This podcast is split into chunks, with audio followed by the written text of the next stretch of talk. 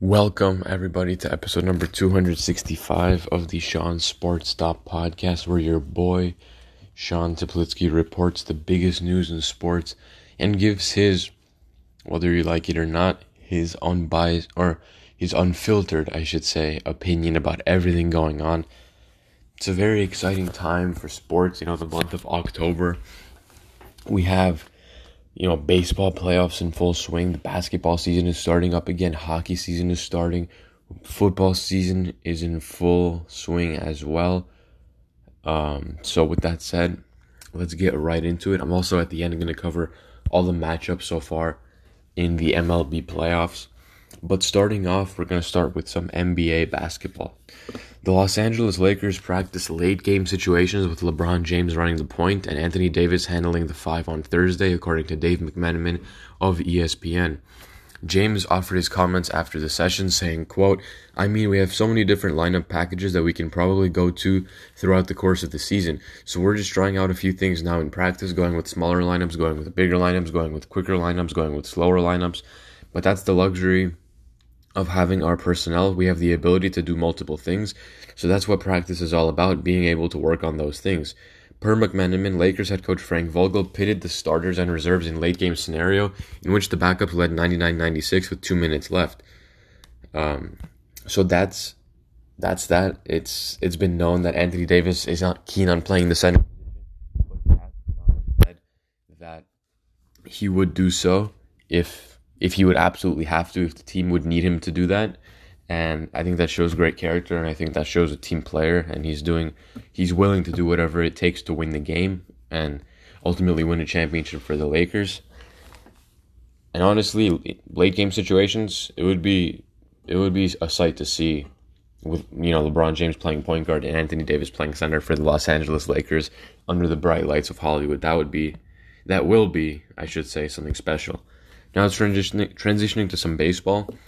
Atlanta Braves center fielder Ronald Acuna Jr. did not have a good seventh inning on the bases during his during his team's 7-6 loss to the St. Louis Cardinals in Thursday's Game One of the National League Division Series.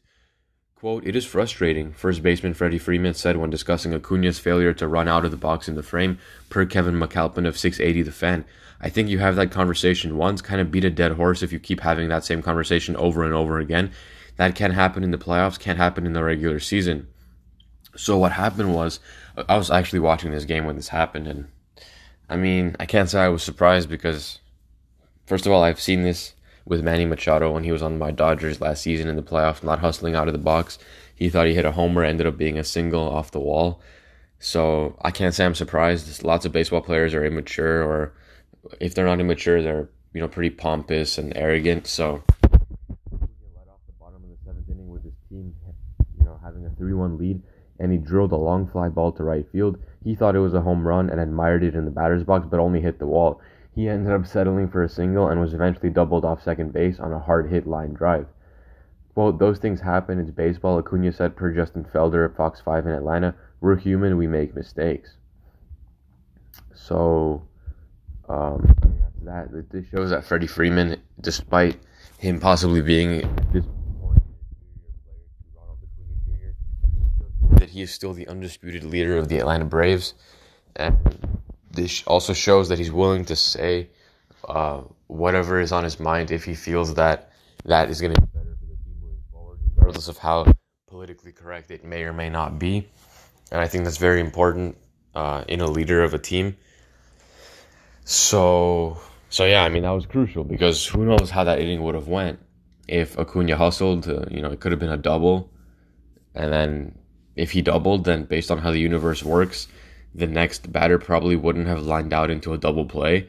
The Braves probably would have extended their lead uh, past three to one, and you know, as we know, the Cardinals ended up winning that game seven six. So that was a pretty pretty big moment in the game for sure. Switching gears to some football now, some mind-boggling stuff in my opinion happening in Washington. The Washington Redskins have ended the suspense over who their starting quarterback will be, as Colt McCoy has gotten the nod for Sunday's game against the New England Patriots. Head coach Jay Gruden announced Friday that McCoy will start over Dwayne Haskins and Case Keenum. Gruden told reporters Wednesday he wasn't ready to name a starter for Week 5 until he saw more from his quarterback, saying, quote, I have to see some things for me to make the decision, and that'll come out here at practice tomorrow. Hopefully, after tomorrow's practice, I'll have a good indication of who I want to play. So, yeah, in my mind, I have a pretty good plan, contrary to belief. Keenum started Washington's first four games, but it was removed in the second quarter last week against the New York Giants with a foot injury that had been bothering him heading into the game. Haskins made his NFL debut in taking over for Keenum, and his inexperience in the NFL definitely showed. He threw three interceptions in 17 pass attempts and finished with 107 yards. Uh, Gruden has seemed hesitant to test Haskins. He told reporters in March that developing a young quarterback wasn't something that interested him, saying, quote, There is no developmental process here. This is not AAA baseball. We're not trying to develop a pitcher here. We're trying to win a game right now. So I'm not sure if that's the right mentality on head coach Gruden's part. Les Carpenter of the Washington Post added on Friday that Gruden, quote, did not want Haskins when the team drafted number 15 overall. So, you know, pretty interesting. Jay Gruden wants anything to do with Dwayne Haskins. And, you know, I, I feel like Dave Gettleman and, and the New York Giants are really liking their uh, their draft, their first round draft pick of Daniel Jones because Danny Dimes is balling, Dwayne Haskins is not. And personally, I did not expect this to be playing out this way, but we don't know how it will finish. Uh, switching gears now to more NBA. The NBA is looking to expand globally, at least slowly. So, as the NBA prepares to play preseason games in India for the first time this weekend, the league is also looking at the possibility of doing more business in the country.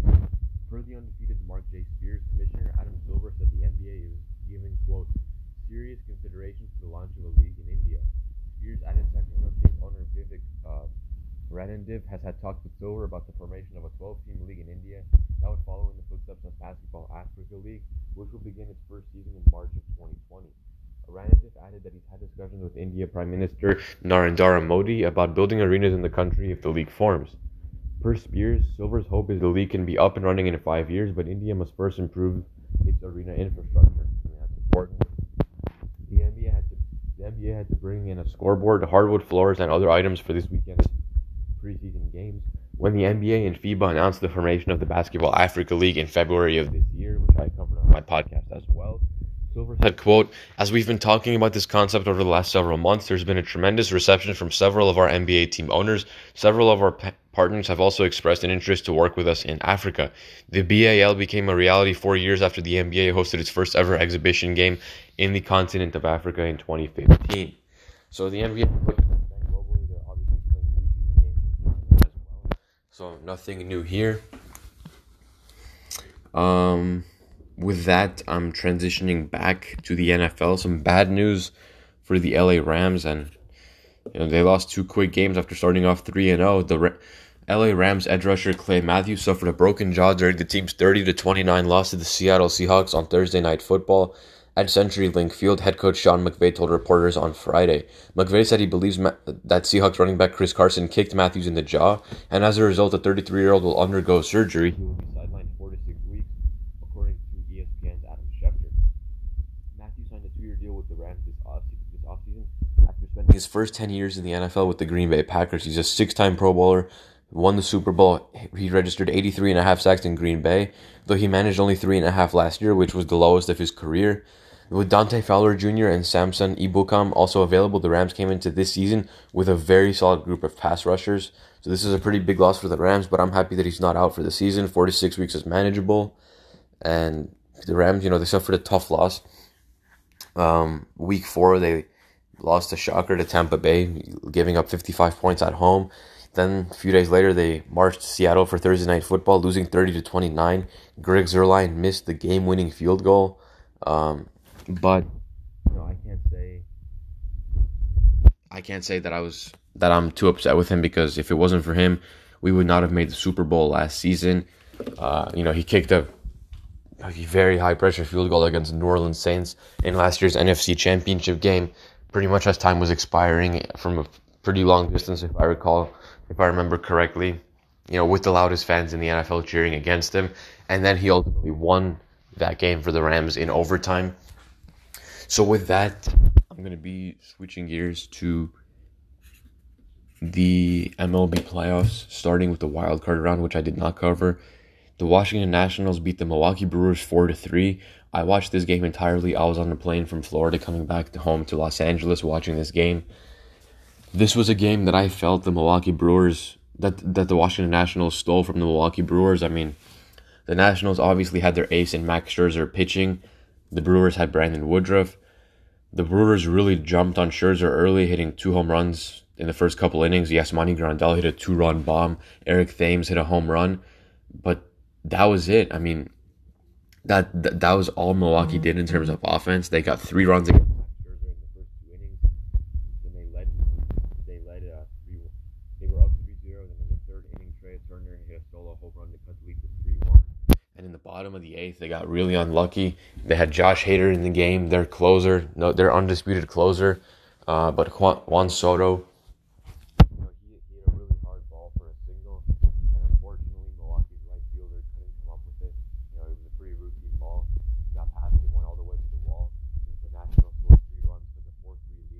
absolute pandemonium in the nation's capital, and the Nationals finally won a winner take all game, ending a huge losing streak, and they finally won one of those at home. So because of that, they advanced to play the LA Dodgers, the NL's best team in the National League Division Series, which I'll get to in a second. In the other wildcard game on Wednesday, the Tampa Bay Rays beat the Oakland Athletics 5 to 1. Yandy Diaz had a great game hitting two home runs. Tommy Pham contributed as well. As for the Oakland Oakland A's, Sean Manaea was not roughed up, but you know he gave up four runs in three innings, so he was taken out. And as for the A's, I mean they only had one RBI from Ramon Laureano, so that's obviously not enough. Having guys like Khris Davis, Jurickson Profar, Mark Canha, Matt Olson, Matt Chapman, Marcus Semien, having all those guys on your team, putting up one run in the biggest game of the season is inexcusable. So then in the NL Division Series, I covered that the Cardinals beat the Braves seven to six in Atlanta in Game One. As for the Nationals and Dodgers, the Dodgers took care of business 6-0 in Game One at home. Uh, the Nationals were held to only two hits. Walker Buehler pitched another gem in the playoffs. The Dodger bullpen was good as well. Joe Kelly was solid. Joc Pederson and Gavin Lux each hit solo home runs. Max Muncy drove in a few runs. So overall, across the board, it was a great game for the Dodgers, but the same thing cannot be said about game two. Uh, then, yesterday, it is, as I'm recording this, it's October 5th, 2019. Yesterday, in the first game of one of the two ALDS series, the Houston Astros, you know, to no one's surprise, took care of the Tampa Bay Rays 6 to 2. For the for the Rays, Austin Meadows and Eric Sogard each had an RBI, but for the Astros, you know, having Jose Altuve hit a home run, Yuli Gurriel and Jordan Alvarez had a good game as well. And obviously, Justin Verlander was Justin Verlander pitching seven innings, allowing only one hit, three walks, and eight strikeouts. I mean, when he pitches like that, and you have an offense like the Astros, like the Astros do, you 100% expect to win that game. Uh, then in game two of the NLDS between the Cardinals and Braves, the Braves bounced back with a 3 0 shutout win over the Cardinals. The Cardinals had, did have six hits, but no runs to show for it. So it is 1 1 going back to two games in St. Louis. For the Braves, it was Josh Donaldson who had an RBI, and Adam Duvall, who was a pinch hitter, had two RBIs. So big bounce back win for the Braves. Then in game one of the other ALDS series, the Bronx Bombers, the New York Yankees, took care of business against the Minnesota Twins 10 to 4. It was a close game early on. The Twins were up 2 0 but the Yankees put up three runs in the th- three runs in the third inning, two runs in the fifth and sixth, each three in the seventh, and that adds up to ten. Uh, for the Twins, Jorge Polanco and Nelson Cruz drove in the drove in three runs. Miguel Sano hit a solo home run as well. But for the Yankees, DJ LeMahieu drove in four. Brett Gardner, Edwin Encarnacion contributed as well. Gleyber Torres had a two-run double. So the Yankees' offense was just too much for the Minnesota Twins. I don't think the Twins have great pitching, and as as a result, I believe this will be a pretty easy series for the Yankees. Then in game two between the Nationals and Dodgers, the Nationals bounced back with a 4 2 win over the Dodgers. This was a game where the Nationals had to throw everything they had again